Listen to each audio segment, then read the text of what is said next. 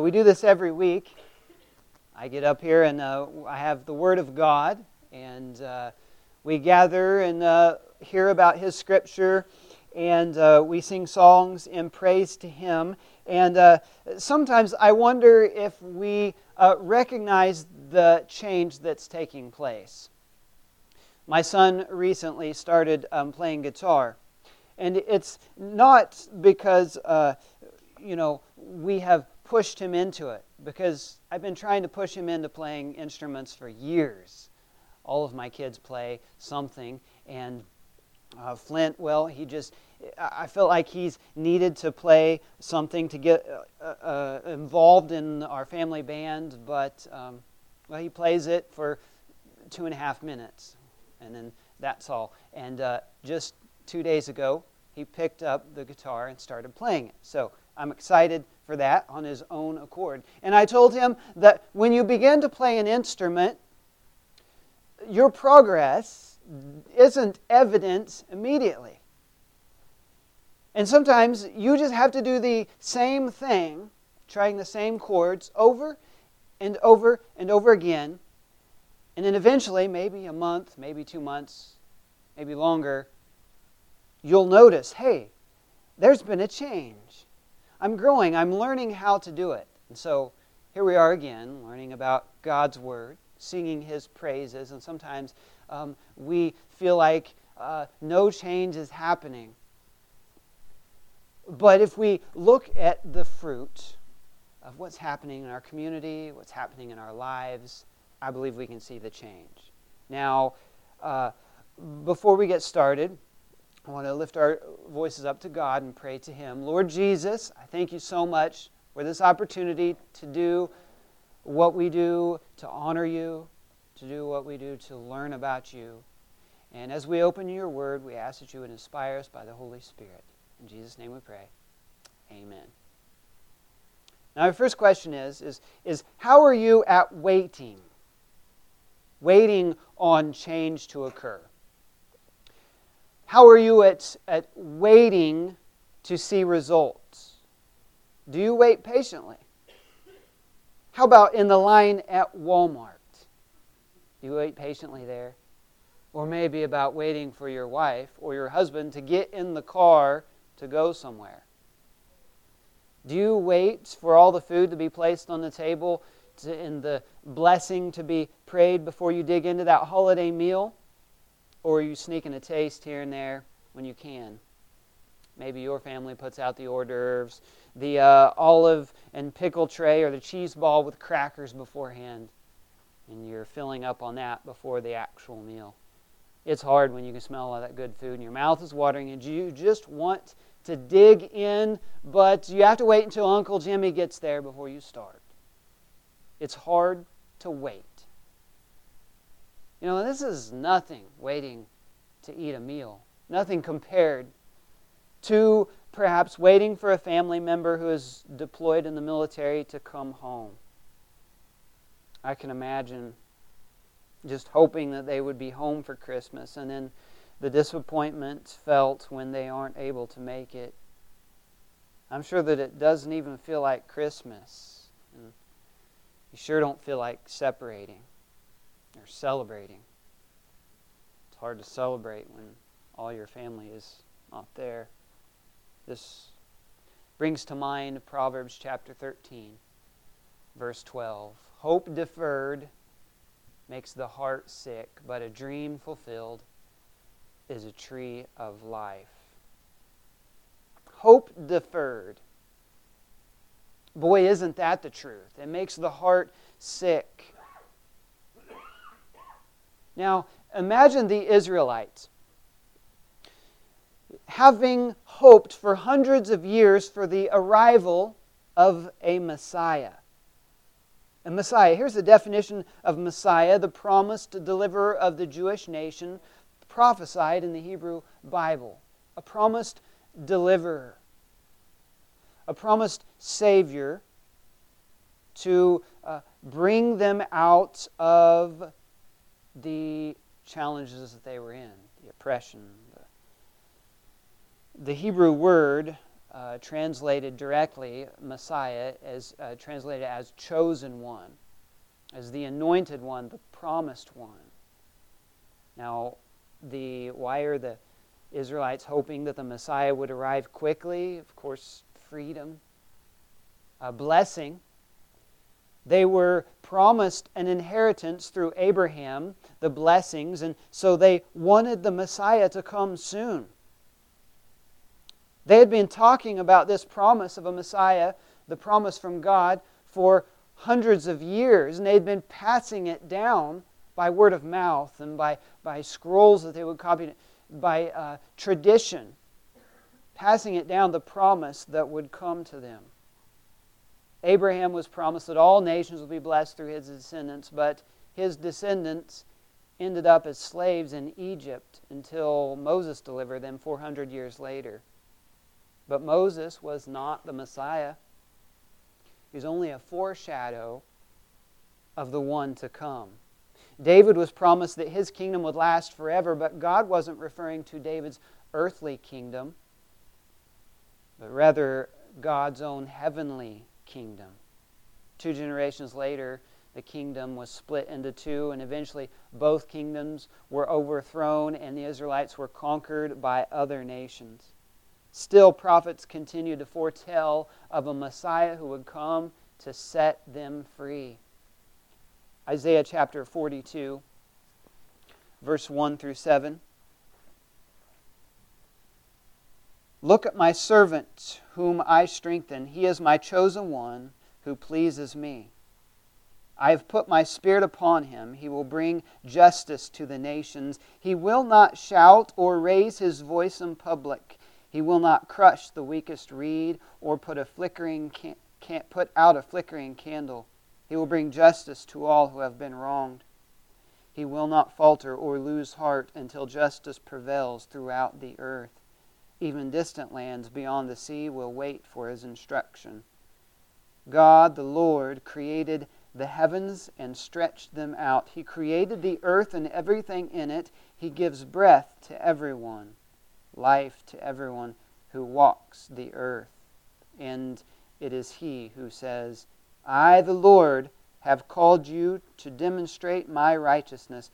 I will take you by the hand and guard you. I will give you to my people Israel as a symbol of my covenant with them, and you will be a light to guide the nations. You will open the eyes of the blind, and you will free the captives from prison, releasing those who sit in dark dungeons. A foretold of the Messiah that this scripture tells us about for years, but years pass and still no Messiah. Zechariah chapter 9, verse 9 says, Rejoice, O people of Zion. Shout in triumph, O people of Jerusalem. Look, your king is coming to you. He is righteous and victorious, yet he is humble, riding on a donkey's colt. Prophecy. The people must have thought, maybe this is it. Maybe what Zechariah is saying is going to happen now. But it didn't, and it wasn't it. The leaders of Israel were not powerful or respected by other countries, and they were eventually conquered and suffered under oppression again. But still, the prophets continued to speak of a day when God would fulfill His promise to send a Messiah, and God's people would be on top again. Malachi chapter 3, verse 1, Look, I am sending my messenger, and he will prepare the way before me. Then the Lord you are seeking will suddenly come to His temple. The messenger of the covenant whom you look for so eagerly is surely coming, says the Lord of heaven's armies. And then, silence. For over 400 years, silence. While the Romans rose to power and the Israelites sank into despondency, silence. Hope deferred makes the heart sick. The festivals that they once held in joyous expectation seem to be now just rituals in which they moved through the motions out of duty instead of dedication. Instead of the psalms of victory and joy, they probably related more to the laments in Psalms chapter 13. O Lord, how long will you forget me? Forever? How long will you look the other way? How long must I struggle with anguish in my soul, with sorrow in my heart every day? How long will my enemy have the upper hand? But there was a man named Simeon who clung in faith to the promises. Simeon. Here's a picture of Simeon. It's not an actual picture. Obviously, they didn't have cameras in Simeon's day. But I love this picture of this man that the Bible tells us about as he is holding the Messiah. Simeon clinged to the faith that he had in the promise of a Messiah. He believed in the reality of things unseen. God was not silent to Simeon. God gave him a personal promise. Luke chapter 2, verse 25. At that time, there was a man in Jerusalem named Simeon. He was righteous and devout and was eagerly waiting for the Messiah to come and rescue Israel. The Holy Spirit was upon him, and he had revealed to him that he would not die until he had seen the Lord's Messiah. That day the Spirit led him to the temple. So when Mary and Joseph came to present the baby Jesus to the Lord, as the law required, Simeon was there. He took the child in his arms and praised God, saying, Sovereign Lord, now let your servant die in peace, as you have promised. I have seen your salvation, which you have prepared for all people. He is a light to reveal God to the nations, and he is the glory of your people, Israel. Simeon. He awaited the Messiah, the same as all the folks in Israel at one point had, just waiting on that deliverance, on that leader, on that Savior who would take them from a difficult, impossible situation in their lives to a higher place, a better place. Simeon had eagerly been waiting for the promise of God to be fulfilled. His hope was not deferred because of his faith. Because of his faith, he kept watching and waiting. The New International Version says that he was waiting for the consolation of Israel. Consolation is not something in the sky. That would be a constellation. Consolation is when you are consoled. The consolation of Israel was often used to refer to the Messiah because of the words that Isaiah wrote, which helps us understand what it is. Isaiah chapter 40, verses 1 and 2. Comfort my people, says your God. Speak tenderly to Jerusalem. Tell her that her sad days are gone and her sins are pardoned. Yes, the Lord has punished her twice over for all her sins. The comforting. Saying all the sad days are gone and her sins are pardoned. Simeon was waiting for this. He was privileged to hold the bundle of comfort and joy in his arms, just as the Lord had promised he would before he died. Now it's been over 2,000 years since the Messiah was born. God has fulfilled his promise to send the Messiah, the one who is called Wonderful Counselor, Mighty God, Everlasting Father, Prince of Peace.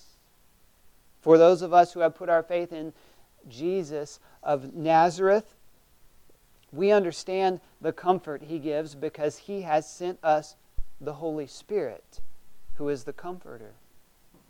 Now we need this comfort because even though the Messiah has been born, we have been redeemed. We are still living in this imperfect world. Jesus completed his mission here on earth as the suffering servant prophesied in Isaiah 53, despised and rejected, pierced and crushed for our sins, beaten so we could be whole, and whipped so that we could be healed. Isaiah chapter 53, verse 11 says, when he sees all that is accomplished by his anguish, he will be satisfied. And because of his experience, my righteous servant will make it possible for many to be counted righteous, for he will bear all of their sins. The Messiah came, and Simeon got to hold him. And he said to the Lord, Lord, I have seen salvation. He was holding salvation in his arms, looking at salvation. And then he was taken back up into heaven after Jesus had lived his life here on earth, accomplished what he had came to do, dying for our sins. He was taken back up. And we were left here amidst the war and disease and politics and pain and suffering. And when we look around, we see people who mock God and try to suppress the truth about him and persecute those who put their faith in his Son. We can feel alone. But we have a promise. Jesus promised us that he is coming back again.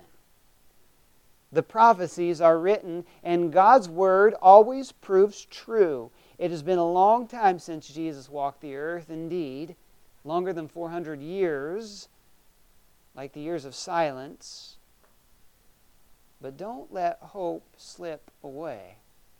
Don't get tired of waiting and decide just to move on with life as though God forgot, or maybe he lied, or maybe he was never real at all.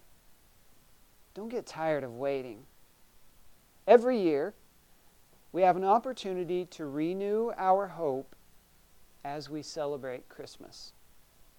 We must remember what we are celebrating. Don't let the enemy distract you with consumerism, with busyness, with all the things that we have in our life, the turmoil and the drama. There were many people that first Christmas who missed the miracle. They were busy traveling because of the decree of Caesar that told them to go back home. And they were stressed about how to come up with the extra money that they had to pay for the taxes. And they were probably angry at the Roman government. The crowds, the noise, the rush, the disappointment, all their hopes and dreams probably seemed like nothing more than fairy tales. While others around him were heartsick and some had given up hope, Simeon experienced comfort and joy. He had hope. So how can we maintain Simeon's hope in our lives so that we too can eagerly wait for the Messiah to appear? The Advent season, which would be this time period now between Thanksgiving and Christmas, the Advent season is all about waiting. Now, I don't like to wait. Most of us don't like to wait. We don't like what the word wait means. It seems to mean that we just do nothing and hold on until something happens. But that's not the case at all. Waiting is not just ceasing and doing nothing and waiting for something to happen. We see from the life of Simeon at least four good points on how we can maintain hope while we wait for the Messiah to appear. The first point from Simeon is that he was devout. The Scripture says that Simeon was a devout man. He was dedicated. He kept God's word. He continued to live by God's commands. Simeon wasn't influenced by instant gratification or by a lack of instant gratification. And he didn't try to bargain with God using if-then tactics. If you send the Messiah, then I will worship you. If you do this, then I will worship you. If you send the Messiah, then I will live according to your way. Then I will tell others of your goodness. No, Simeon was devout. He was dedicated. He walked by faith and not by sight. He lived as though God was on the throne and in control. He lived knowing every day that God was working. He was working out his plan, even though the circumstances surrounding him appeared otherwise. Simeon was dedicated to God's will. He was devout. The second thing we learn from Simeon is that he was connected. He was connected to God. He stayed in contact with God through the Holy Spirit. Simeon prayed, and probably continually. Pray continually. We are told to do that. How do we know that Simeon was connected to God? Well, he received a revelation, a promise that he would not die until he had seen the Lord's Messiah. And I wonder if Simeon thought, boy, how old am I going to get? Because he was going to be alive until the Messiah came. He was an old man then, probably. And then the 400 years between the last prophet, Malachi, and the birth of Jesus had been called the silent years. Since then, there was no national prophet or record in Scripture of anyone speaking of the Messiah, but that doesn't mean that God was completely silent. You ever get tired of telling your kids the same thing over and over again until you finally stop talking, or you warn them maybe time and time again about a consequence? Like if you keep doing that, you're going to get hurt, but they continue to do it, and so finally you just decide, okay, let them get hurt. I experienced this with my grandson this past Thanksgiving. He would climb up on the coffee table, and his parents would tell him no, and he would get down, and they'd pull him away, and he would continue to do it until I watched his parents finally get tired of telling him no. This is a stopped, and Pompey fell off the coffee table, and I hope he learned his lesson. Sometimes we just get tired. You know, Zechariah chapter 7, verse 13 says, "Since they refused to listen when I called them, I would not listen when they called to me, says the Lord of heaven's armies." It seems that same thing happened to Israel. God was like, oh, okay, fine.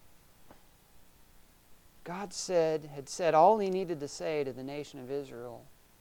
But you know, there were still people who heard his still small voice.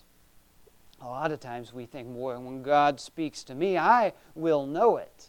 If God's going to tell me something, then I will hear his voice because it's God speaking. It will be like thunder, or it will be a smack, and I'll just absolutely know what God is telling me. But the Scripture says sometimes he speaks to us in that still small voice. I think that's what we see with Simeon, knowing what God was telling him in a time when no one else seemed to be hearing from God.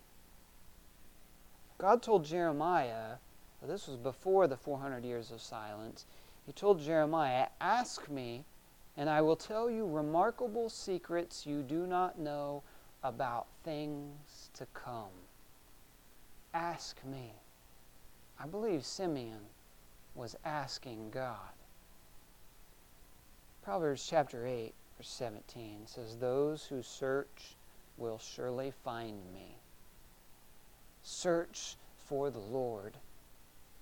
Hey, Simeon didn't give up on God's word, but he watched for God to perform it day and night. He was looking and searching for God. And even though God was not speaking to the crowds, he revealed himself and his plans on a personal level to Simeon. Simeon was connected to God, and so should we be. That will help us to wait with confident expectation. That will give us hope. And the third thing that Simeon's life, as recorded in the Scripture, shows us is that he responded to God. He responded when the Holy Spirit prompted him to go to the temple on a specific day. If he would have put it off until the next day, he would have missed what he had been waiting and praying for. God acts in His timing, not ours. When He says to go, it's our responsibility to move. So in order to wait well, we can't get lazy while we wait.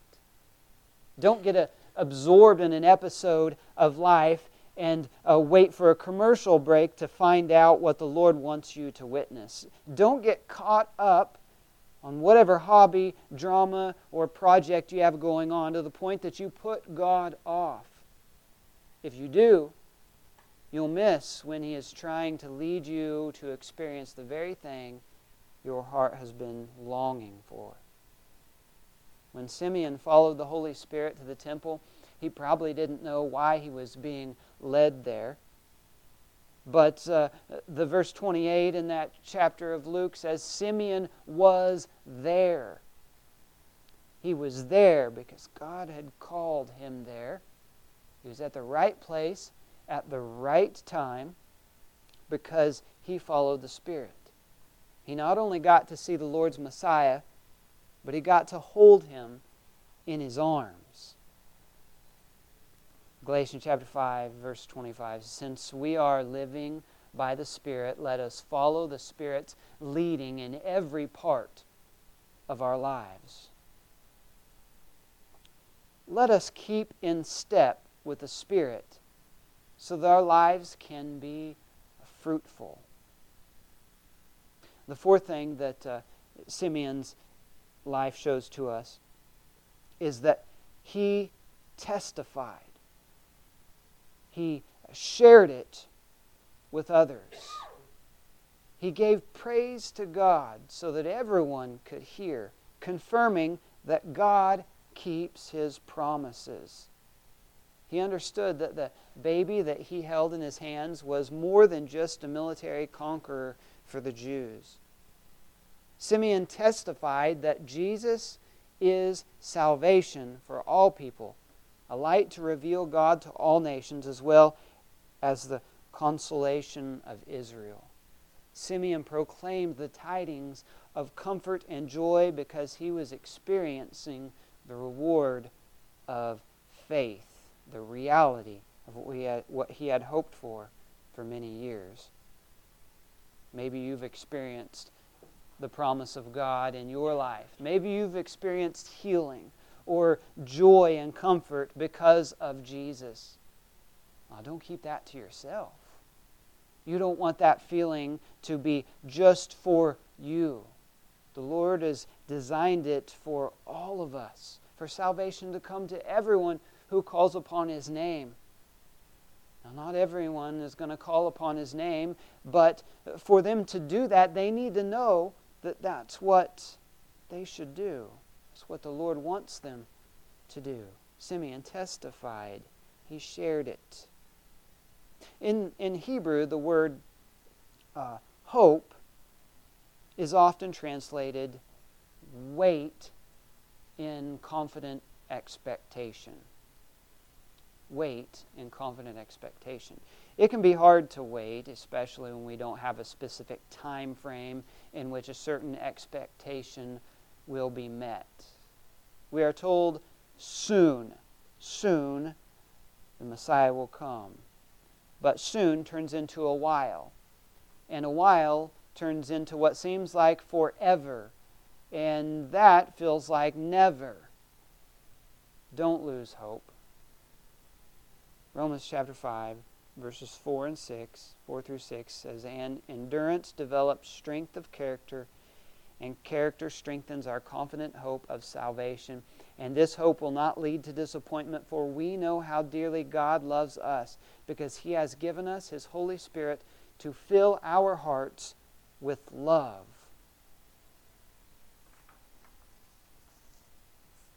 God fulfills His promises at just the right time. God's not slow. 2 Peter chapter 3, verse 9, the Lord isn't really being slow about His promise, as some people think. No, He is being patient for your sake. He does not want anyone to be destroyed, but He wants everyone to repent. There's this story of during one of the wars, when the military servicemen are out on a ship, and it comes Christmas time, and I think it's the time during World War II. It's Christmas time, and it turns out they're not going to get back home to see their families. And so they contact the Macy's department store. One of the soldiers, or I think the chaplain does there. And the Macy's department store accepts the money from the soldiers who are out at war, and uses that money to purchase their families' gifts back home. And it was a really neat story to read about, because, you know, the families were, unfortunately, they wanted their men home for the holiday, but they were really surprised to get gifts from their husbands and their brothers and their sons.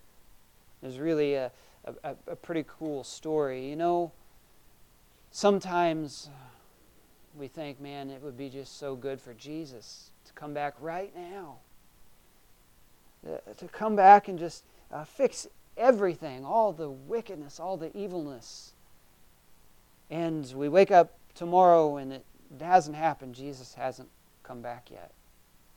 But the Scripture tells us that we have the Holy Spirit. And though having the Holy Spirit here on this earth is not as good as being in heaven, as having Jesus wipe away every single tear, like the families, it wasn't the best thing to not have their family at home with them all together, but they received gifts. We've received a gift of the Holy Spirit to make it possible for us to survive spiritually through this life of imperfection and of evil and of trials and temptations. We have the Holy Spirit. So as we await the arrival of Jesus to fulfill the rest of the promises, a new heaven and a new earth where there is no more tears, no more death, no more sorrow, no more crying, and no more pain. Hey, let's wait like Simeon, with expectant hope, with an active hope. Let's remain devout, devoted to living a godly life. And let's be connected to God, praying and listening as He reveals Himself and His presence to us. And let's respond to the Holy Spirit when He nudges you. Do something about it. When He puts something into your mind, let go of your schedule and your plans so that you can be at the right place at the right time when the Holy Spirit is leading you. And testify, share it with the others that you're around. Express your comfort and joy in Jesus.